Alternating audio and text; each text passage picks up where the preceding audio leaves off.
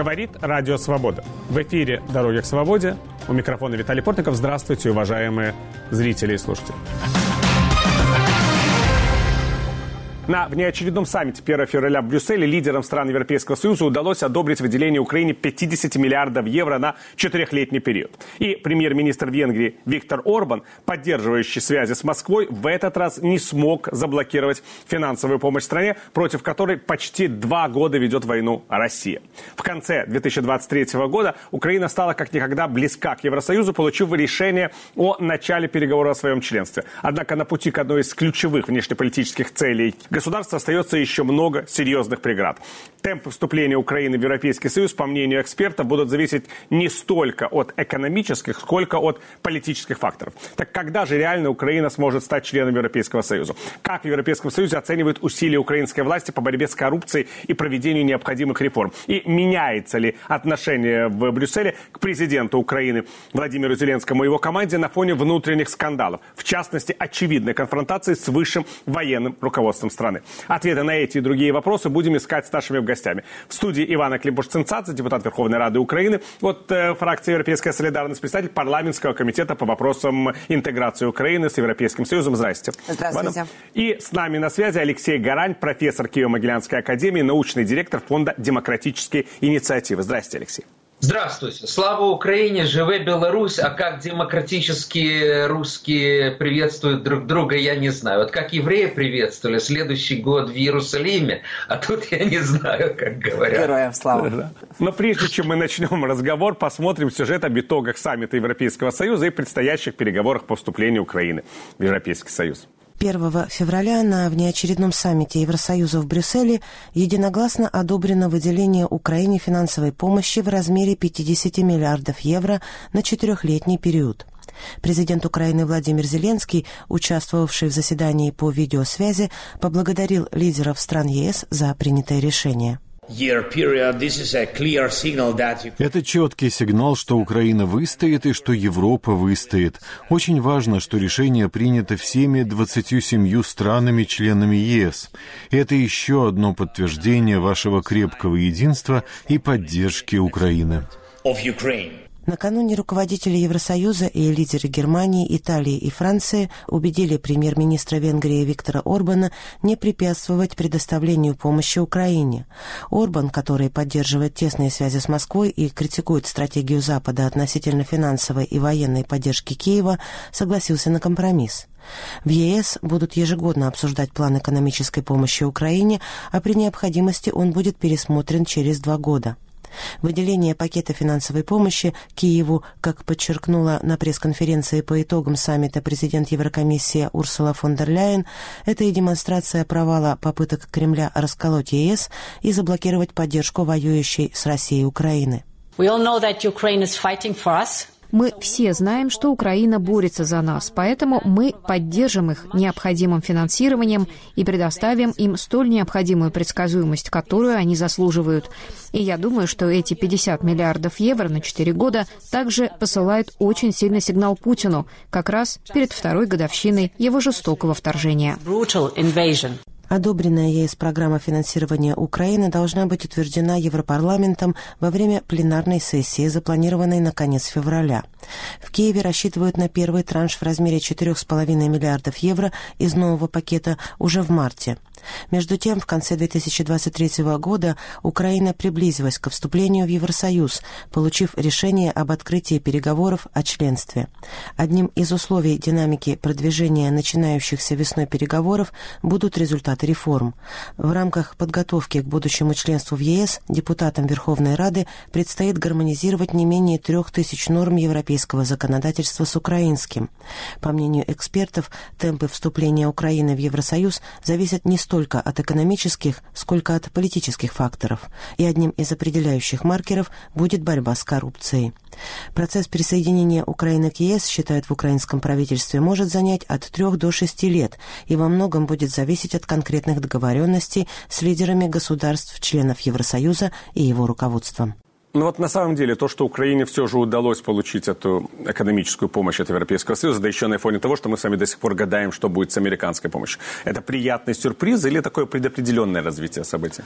Ну, я точно не назвала бы это сюрпризом. А на самом деле это предполагало огромное количество работы со стороны, прежде всего, наших партнеров, стран Европейского Союза, а глав э, стран, членов Европейского Союза и глав э, европейских институций, потому что, к сожалению, это решение было заблокировано заблокирована господином Орбаном, премьер-министром э, Венгрии в декабре месяце. И, собственно, э, вот эта пауза до 1 февраля была взята для того, чтобы его убедить, найти аргументы или, если хотите, определенным образом все-таки надавить на господина Орбана для того, чтобы получить это решение всех 27 членов Европейского Союза. Был вариант и выделения денег 27 минус 1, да, 26 членами Европейского Европейского Союза, но лидеры категорически хотели избежать этого варианта решения, потому что это предполагало бы реальный такой разрыв внутри Европейского Союза относительно помощи Украине. Поэтому я очень рада, что нам удалось. На самом деле дальше механизм уже, как эти деньги будут предоставляться Украине, каковым будет э, кредитное соглашение, на основе которого будут э, выделяться эти деньги, это все еще впереди.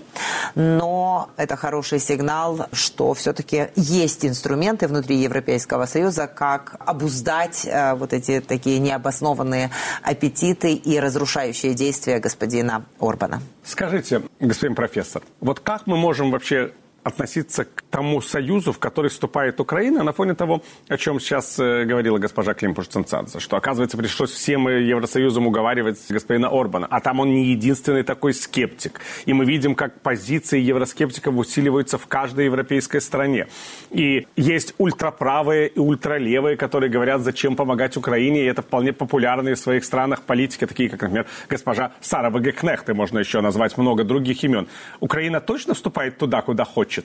Ну, вы знаете про то, что Европейский Союз развалится, я думаю, что и НАТО развалится, я думаю, что мы с вами слышали еще со времен Советского Союза. Это был традиционный тезис э, советской пропаганды, что вот-вот скоро все развалится. Не развалилось, а более того, пошло вперед, углублялось, причем, если мы говорим про Европейский Союз, расширение и географическое, и стало больше наднациональной интеграции, да, вышла Британия из Европейского Союза, но Европейский Союз остается, остается структурой достаточно сильной, и я думаю, что вот этот вот пример как раз он показывает, что есть ресурсы в Европейском Союзе для выработки общей политики. Что касается левых, правых популистов, но вот сейчас мы говорим об этом в контексте политики к Украине, но ведь слушайте, мы об этом слышим тоже ну, десятилетиями. Вот там победят правопопулисты во Франции,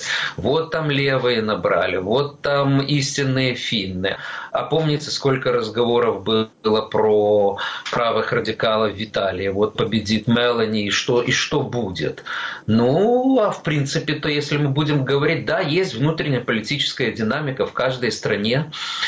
Да, произошло, скажем, усиление там левых, правых популистов, так, но если мы посмотрим, например, на структуру Европейского парламента, то там продолжают доминировать э, фракции социал-демократов, Европейская народная партия, то есть христианские демократы и либералы. И я думаю, что вот те выборы, которые будут в этом году в Европарламент, они навряд ли что-то изменят существенно. То есть, еще раз, есть динамика в разных странах. И периодически где-то вот правые популисты входят в правительство, или левые популисты, или избираются такие скептики относительно Украины, как Фица.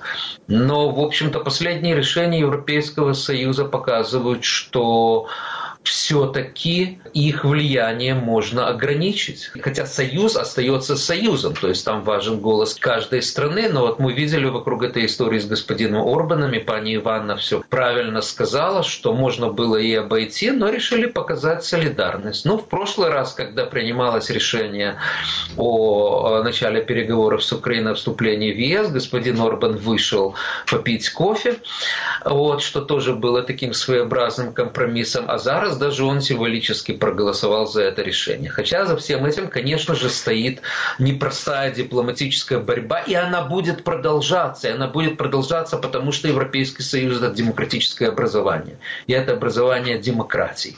Та же самая Венгрия, да, там доминирует сейчас одна партия, есть крен в бок, я скажу, авторитаризма, я думаю, что со мной согласятся, но тем не менее, это страны ЕС, это страны демократии, а это означает, что всегда будут какие-то несогласия, нестыковки, необходимость э, переговоров и поиск компромиссов. Собственно, на поисках компромиссов и основана демократия. Ну, собственно, я вспомнил, кстати говоря, если говорить о популистах, что спикер парламента Финляндии, представитель тех самых истинных финнов, выступал перед вами на украинском языке. Да, таком, безусловно. Я бы сказал, даже чистом украинском языке. Это было бывает, просто прекрасно, да. да. Раз, разные бывают представители праворадикальных сил тоже, как мы знаем теперь в Европе, тоже удивительное, я бы сказал, такое следствие в тех политических процессах, которые мы наблюдаем после 2022 года. Но все же о переговорах Украины с Европейским Союзом. Вот Украина действительно получила мандат на эти переговоры. А как это все будет происходить, вы понимаете? Я понимаю, как это будет происходить. И сейчас э, ну, там, проходит в Европейской комиссии, между Европейской комиссией и украинским правительством такой подготовительный этап э, к так называемому скринингу, то есть оценке украинского законодательства на предмет э, соответствия его европейскому законодательству. Можем говорить, что это сейчас такой обучающий этап для украинских государственных служащих. После этого этапа этапа будет произведена вот эта оценка.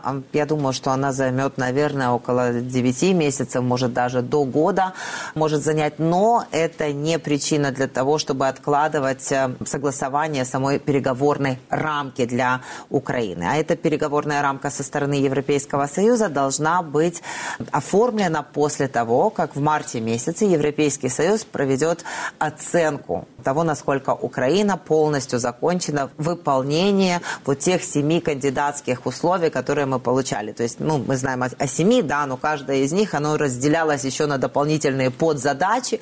И вот у нас сейчас на повестке дня в парламенте второе чтение закона о лоббизме. То есть это то, что касается работы парламента. Есть еще необходимая работа правительства по законным актам, которые касаются прав национальных меньшинств. Ну и, наверное, самое главное, очень важный элемент – это, э, собственно, собственно, оценка Европейским Союзом, а как Украина борется все-таки с коррупцией. И как те антикоррупционные дела, которые были начаты, как они расследуются, насколько действительно Украина руководствуется принципами а, верховенства права. И вот этот элемент и количество этих дел, и качество их ведения, расследования и решений судебных, они будут предопределять, когда, собственно, эта рамка переговорная будет вынесена на так называемую межправительственную правительственную конференцию. Мы понимаем с вами, вот как раз э, господин Алексей говорил о том, что будут выборы в Европейском Союзе. Мы понимаем, что для нас важно, чтобы эта рамка была согласована на этой межправительственной конференции как можно раньше. То есть вот э, конец марта, начало апреля, потому что дальше это будет полный заход в избирательную кампанию на уровне Европейского Союза. Несколько стран Европейского Союза тоже заходят в избирательную кампанию в этот момент. Кстати, непосредственно главенствующая сейчас в Европейском Союзе Бельгия.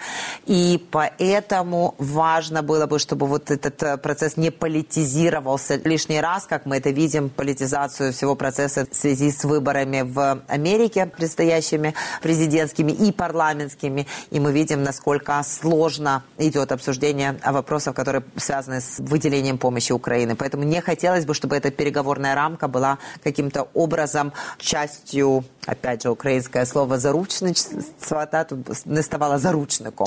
Заложником. Не, не, не была заложником вот да. этих политических, внутренних политических процессов в Европейском Союзе.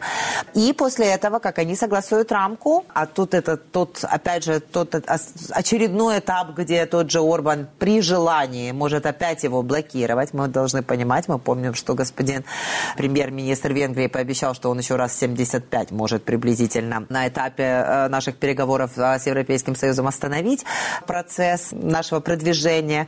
Но хотелось бы надеяться, что все-таки в этом году эти переговоры, эта рамка будет э, согласована, и мы начнем реальные переговоры. Это сложный процесс. И вот вы говорили, что мы там можем определить, может быть, в рамках этого эфира, когда, собственно, это произойдет. Я не думаю, что мы можем это определить. это будет еще какой-нибудь да.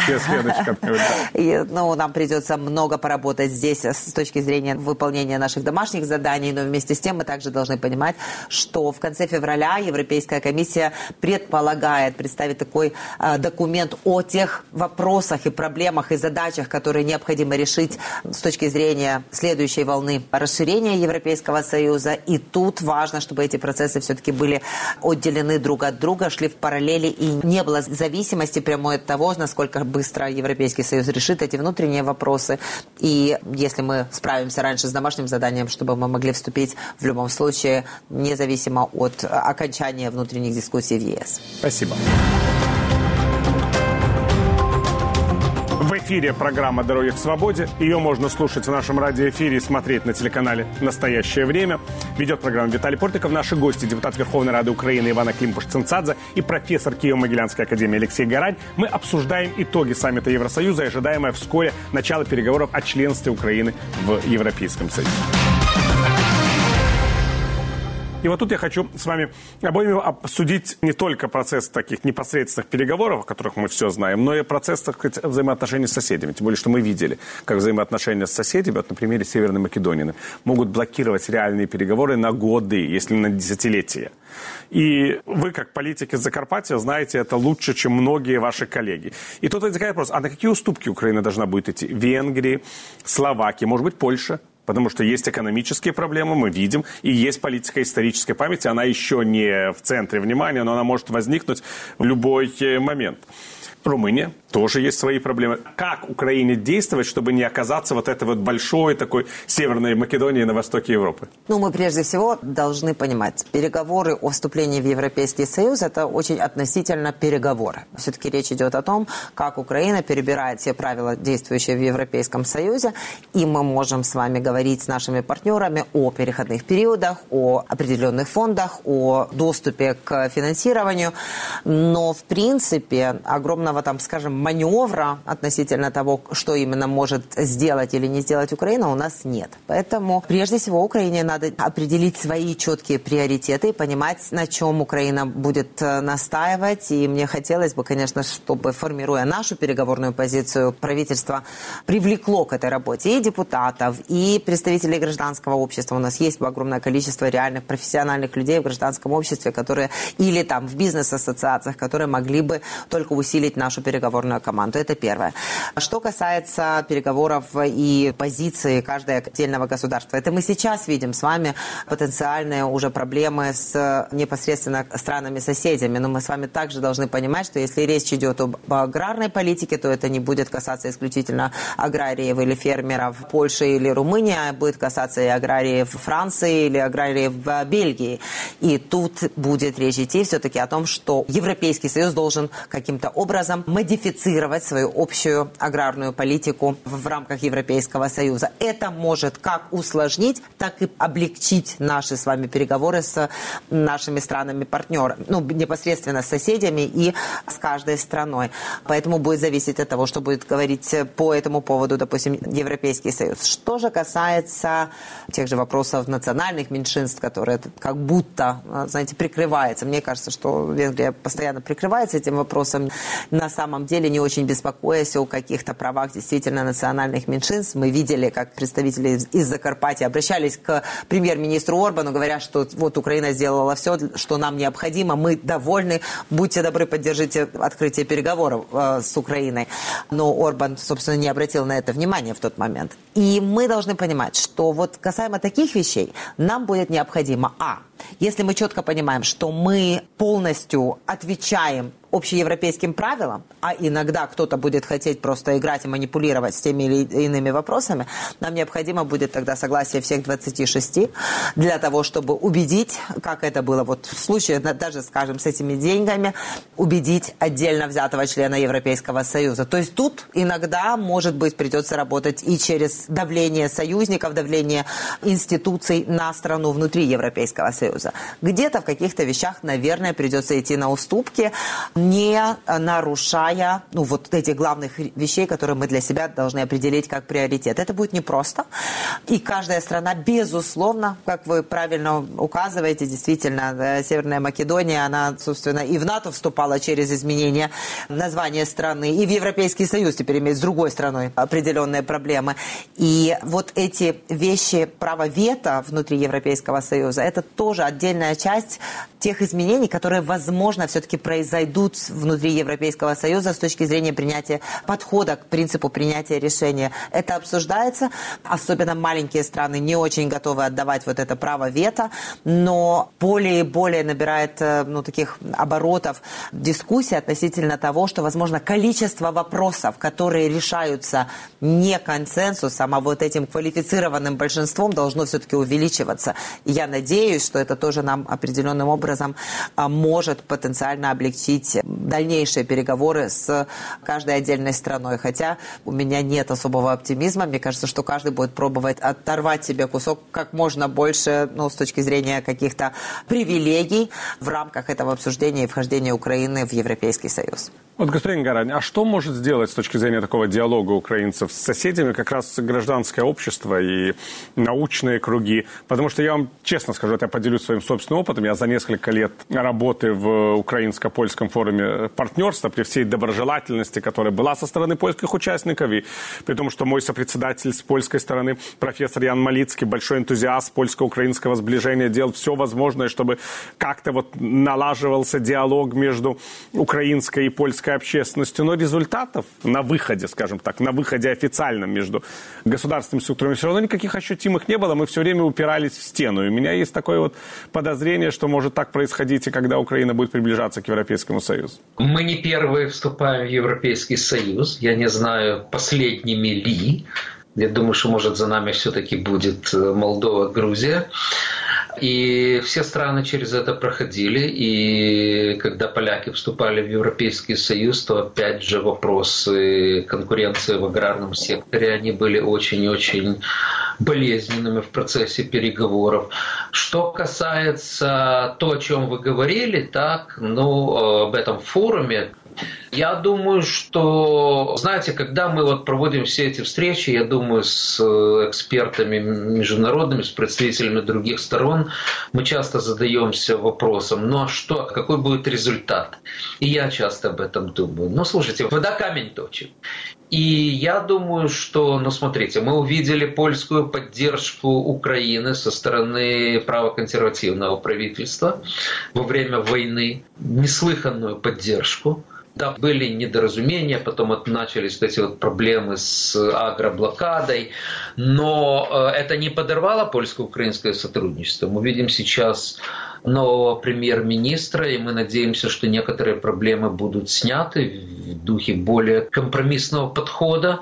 Поэтому нужно продолжать работать, нужно продолжать с разными, опять же, с разными политическими силами больше публикаций, больше э, дискуссий, больше форумов, да, хороших и разных, я бы сказал. Хотя иногда это может, да, казаться, что, ну, вот провели еще один форум, поставили еще одну галочку. А на самом деле это, это большое имеет значение. Больше издавать книг профессиональных, академических, опять же, вести диалог – если мы говорим о вопросах исторической памяти, вести его на уровне историков, настоящих специалистов, обмениваться документами и так далее. Все вопросы мы не снимем, так? Вы знаете, что исторические герои для одной стороны, они для другой стороны могут иметь совершенно другой знак, с плюса на минус. Вот. Но, тем не менее, понимание позиции – это важно. Если мы говорим про проблему в агросекторе, но опять же, значит, что-то тут было связано, с, наверное, и с украинским недопониманием, и, и с тем, что наши ну не олигархи, а бизнесыки, как мы говорим, да, они тоже пытались воспользоваться этой ситуацией для того, чтобы побыстрее реализовать украинское зерно. А где побыстрее реализовать? В самой Польше, возле, возле границы. И результатом стал протест польских фермеров. Да, польские фермеры со своей стороны перегнули. Вот. Ну, нам нужно понимать друг друга, понимать эти проблемы и обсуждать их. Вот уже приближаясь к окончанию нашего разговора, скажите все-таки, что является сейчас, вот, по вашему мнению, главным препятствием для европейской интеграции Украины? Война, внутренние, я бы сказал, проблемы в самом украинском государственном строительстве и отсутствие, так сказать, должной базы для того, чтобы соответствовать стандартам Европейского Союза? Или же, возможно, так сказать, те проблемы с соседями, о которых мы говорили. Вот, что бы вы выделили как центральный такой момент, который должен быть преодолен для самого процесса интеграции? Для самого процесса, я думаю, что это, собственно, способность э, украинской государственной машины, реальная институционная способность переварить все эти задачи, которые перед нами стоят, несмотря на войну, несмотря на двусторонние проблемы. И поэтому мне кажется, что вот именно фундаментальные вещи, которые касаются и базовых демократических свобод, и верховенства права, свобод медиа, плюрализма политического, несмотря на войну, для нас будет являться самым принципиальным в наших взаимоотношениях с Европейским Союзом. Это те вещи, которые первыми будут открыты для переговоров, те, которые последними будут закрыты. Поэтому без них мы не продвинемся, несмотря там, на, на то, закончится война, когда она закончится, и несмотря на то, какие будут все-таки отношения с нашими соседями. Поэтому самые ну, вот такие фундаментальные вещи, они наиболее принципиальны с моей точки зрения. Ну и вот, Алексей, э, у вас буквально там несколько секунд для того, чтобы выделили такой главный приоритет, который, может быть, мешает Украине продвигаться или будет мешать. Я согласен с пани Иваной. То есть на самом деле нам самое главное это внутреннее реформирование, внутренняя трансформация, которую мы будем проводить в том числе с поддержкой наших европейских партнеров. Я, бы, я думаю, что то, что они будут уделять этому внимание, в каком-то мере даже давить на нас, это плюс. И, кстати, наши опросы общественного мнения, они показывают, что украинцы говорят, да, пожалуйста, пусть Европейский Союз стимулирует реформы, пусть осуществляет давление на тех, кто хотел бы, скажем, притормозить вот эти вот реформы. А украинцы позитивно к этому относятся, потому что это в наших же интересах. Собственно, поскольку нам не назвали сроков, когда все эти переговоры могут завершиться, то нам придется еще не раз встречаться в этой студии, я думаю, так что подготовьтесь, уважаемые зрители и слушатели, к тому, что мы будем еще не раз к этой теме возвращаться, вплоть до момента, когда мы проведем здесь эфир, уже говоря о том, что Украина стала членом Европейского Союза. У нас есть такой шанс. Мы говорили с депутатом Верховной Рады Украины, главой парламента парламентского комитета по вопросам интеграции Украины с Европейским Союзом Иваной Клипуш-Цинцадзе. Спасибо за участие Спасибо. в эфире. И профессором Киево-Могилянской академии, научным директором фонда демократические инициативы Алексеем Горанем. Спасибо, что были с нами. Программу «Дороги к свободе» можно слушать в нашем радиоэфире и смотреть на телеканале «Настоящее время». Я прощаюсь с вами, господа, до следующих встреч. Мира вам!